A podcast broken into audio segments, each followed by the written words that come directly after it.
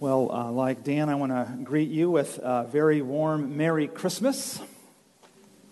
I'm trying to uh, stay in the moment of this Christmas, and yet at the same time, it's really hard to believe that in seven more days it will be the end of another decade and the beginning of another one. Uh, last year was the second decade of this century, and as you know, it's been one uh, this last year with many protests. The differences in our world are close to many of us, I know. Some think their regions and countries have never been more divided. And so the protests are a demonstration of a desire for change.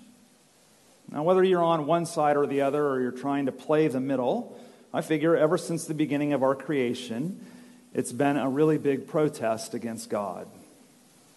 Ever since the creation of Adam and Eve, there's been a big division between us and Him. Christmas is God's great and unique way to resolve that division. God became a human, birthed like us, to bring, as we read in the text today, peace on earth to all people. Peace in the midst of protests is the Christmas story. Christmas is the telling of a story where Christ was born. And we pick up with this story this morning in a field, and it begins like this. And in the same region, there were shepherds out in the field, keeping watch over their flocks by night. Now, that's hardly a way to get our attention. It's not a real headline grabber or an attention getter in an information and digital age. The story was told then and continues to grab our attention around the world, as it did last night and is today, wherever you might be in this world. The story challenges what we think Christmas, Christmas looks like. It features God's revelation to some shepherds and to us this morning. Now, last night, as I was driving into Vancouver, maybe you were too, I listened to another famous story called The Shepherd. It's been told every year on CBC radio for the past five decades, every Christmas Eve. And the introduction to it begins like this. You may know it. If you don't, I hope that you listen to this. Not me, but to the story. You can find it online. The year is 1957. An RAF pilot is headed home from Germany for Christmas. Fog sets in, and, well, all communication is lost. Imagine that. It is a story of how a ghost pilot known as the Shepherd guides an RAF pilot home safely. Our story today features shepherds, but they are not the ones that are doing the guiding. They are guided to someone who will be known as the Great Shepherd. And the shepherds in the field were then guided to Jesus Christ, that bo- baby born that morning. The field that Christmas night seemed like a very peaceful one, a peaceful one like any other night. But that night it became like no other. A birth took place like births, though the conception was unique. And then a surprise takes place. And there is a shift from the birth mother, father, and child in our text to ordinary, common shepherds. It's not surprising that there were shepherds nearby, but that shepherds figured into the story of salvation of history is a really big surprise. Shepherds who didn't count for very much, who couldn't even testify reliably in a court of law, were chosen by God for an angelic appearance. And so in verse 9 we read And an angel of the Lord appeared to them, and the glory of the Lord shone around them, and they were filled with great fear. Who wouldn't be? Now, you may think you're getting special attention today, or you may think that you're giving someone special attention today. But apart, but a part of you may think that this has nothing to do with grace. The appearance of the Lord's angels to these shepherds reminds us that Christmas is a magnificent act of God's grace, a great act of grace, and even more, a great act of God's glory that's revealed. And so the Lord revealed his glory to the shepherds that night. The Lord's glory is enough to kill people, actually. It's so overwhelming. The Lord's glory nearly shocked others in other biblical stories right to death. And the shepherds were no exception. They were afraid. The glory was not on just display that night, but it was declared and made a great declaration of God's greatness, his beautiful, amazing grace. And so, as we continue to read on verse 10, and the angel said to them, Fear not, behold, I bring you good news of great joy. That will be for all people. For unto you is born this day in the city of David a Savior, who is Christ the Lord. And this will be a sign for you. You will find a baby wrapped in swaddling cloths and lying in a manger. Mm, the glory of God to the shepherds and us is, as it says, good news. And we're used to this good news, this gospel as Christians at Christmas.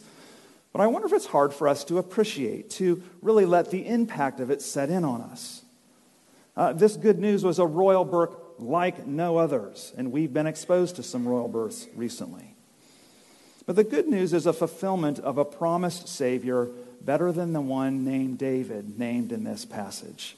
The good news is a fulfillment of a ruler or lord greater than the one Caesar who's mentioned earlier in the passage. And this good news, this gospel, also comes with a sign. The sign, unlike the baby's conception, was not very miraculous. Bethlehem, claws, a manger. Those were the signs. I don't know what kind of signs you look for. But those were the signs that morning. And maybe the sign was well suited for the shepherds. But it's not at this point that the shepherds believe this good news. Nope, that's going to come later. An announcement alone is not what convinces or moves these men. It is what happens next. In verse 13, and suddenly there was an angel, a multitude of heavenly hosts, praising God and saying, Glory to God in the highest, and on earth peace among those whom is, he's well pleased. In your text, you notice it's right in the center. This is central to this story. The annunciation of Christ's birth wasn't just good, it was glorious. Mentioned earlier, now it's exclamated. The annunciation gained punctuation like nothing else. Now, communication and our world has changed rapidly in the past 10, past 10 years. Just think of the speed of social media or things like emoji. Pretty trite compared to this communication. This is fabulous. This is attention getting. Suddenly, not one, but a multitude of angels, an army of angels, exclaim the good news. And the message is not a peaceful one, but it's about peace. That is to bring peace. It isn't God's anger or his agitation or maybe his anxiety that brings this moment to pass and impacts, impacts the shepherd. You notice it is the pleasure of God who wants nothing more than to bring peace with the birth and the announcement of God's Son. So here is the Christmas and the Christmas message. Christmas, my friends, according to Luke, is about a Savior who will bring peace. Let me just say these two things about this. That wasn't a long introduction. This is better than halfway through, but just these two things. That is the peace of God and the peace that we have with God. This message of peace the angels brought to the shepherds is just what God wanted. He was pleased. This is about his favor. I think we all want peace, but we're not really sure, are we, what it takes. Hence the need for protests and, and interest in peace, years after years, decades after decades, centuries after centuries. But peace is about God's nature. He doesn't resolve it by force. That is, he doesn't resolve division or differences by force. And I know this that we think about a perfect being like God who's all knowing and all powerful and all loving. But I wonder how often we think about God as being all peaceful. Often his, his nature, his peacefulness is left out. And Luke writes to remind us of God's peace more than any of the other three gospel writers. He, he mentions peace twice as many times as all of the rest of them put together. And it's something that we can only appreciate through, I think, the uniqueness of Jesus Christ. When Christians think of peace, the picture of this quality, that is God's quality, and what's revealed by the angels, is what peace is about. It's as the angels revealed the glory of the Lord to them that peace, is brought to bear. I think of the most glorious experience maybe that you've ever enjoyed. Uh, those experiences kind of convey a bit of tranquility, I think, and peacefulness with a little bit of edge to it, a little bit of excitement. And that's what God's peace is like through Jesus Christ. It's tranquil, it's restful, it's peaceful, it's glorious. And everything comes to, to a standstill. And we're utter awestruck by the awesomeness and the greatness and the glory and the peace of God. And this glorious, though, isn't only about the peace of God in this passage. It is also about peace with God. So God's peace is for union with Him, you see, through Christ who is born. God wants for us to know He is the most glorious person in our life. Now, I know that we like the glory of events and victories. However, we know that they're really temporary. They're not like God's, God's peace. In the Isaiah passage, chapter 9, verse 7, we read, Of the increase of his government and of the peace, there will be no end. The glory and sometimes the peace that we experience, we must admit, is really, really temporary. Uh, just think for a moment about one of the most glorious Canadian experiences from this last year. I'm going to pick one. Maybe there were lots. You may have a different one. I'm thinking, not to be trivial, about the victory of the Raptors. Right? That was pretty glorious, but well, it's another NBA season. The glory of those champions and what we get to enjoy is now in the past and pretty short lived. But peace with God is permanent, it's not temporary. This is the promise that comes with Christmas. We protest God's rule, but life with God and his pleasure for us is brought to bear through Jesus Christ and the peace that only he gives that's permanent and eternal. Christ, beginning with his birth, his birth, but also especially his death, brings us peace. You see, this promise of peace is a gift through faith or belief. The deep restlessness that we have or absence of peace is only solved through faith in Jesus Christ. Faith, which is a gift that comes by God to us through Him, results in this peace that we long for, this lovingness, loving need that we have to express to someone else that only can be satisfied for God. One of the key texts of the Bible on this comes to us in another letter of, of Romans. It reads like this Therefore, since we have been justified by faith, we have peace with God through Jesus Christ. This was the promise of God to the shepherds, which they only began to know. With very little to go on, the shepherds finally believed. They took God for his word and then they acted upon it. And we know this from verse 15, which reads like this When the angels went away from them into heaven, the shepherds said to one another, Let us go over to Bethlehem and see this thing that has happened, which the Lord has made known to us.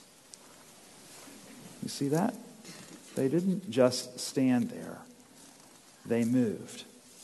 They picked up to go and see what they were told. This is when we know that the shepherds believed. They had to see it for themselves. But remember, it's Bethlehem. It's rags, it's a manger, but they just had to go. They had to see it for themselves. And it's the same for us today when we celebrate Christmas, this coming of the Savior. It's not enough to be amazed by the sparkle or the glory or even just the peace or the events that surround the day. Uh, this is an invitation to us to come to Jesus. We, like the shepherds, are guided by this peace of God that passes all understanding. The announcement of Christ coming to make peace for us with God is an invitation. An invitation for peace to replace our protest against God. An invitation to accept union with God through Christ when it seems like all communication has been lost but peace with God through Jesus Christ is for us as he invites us to come into his presence and his residence, even if it's just like a little manger.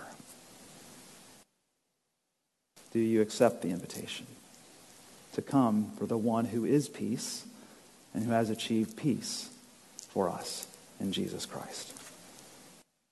I speak to you in the name of the Father, the Son, and the Holy Spirit. Amen.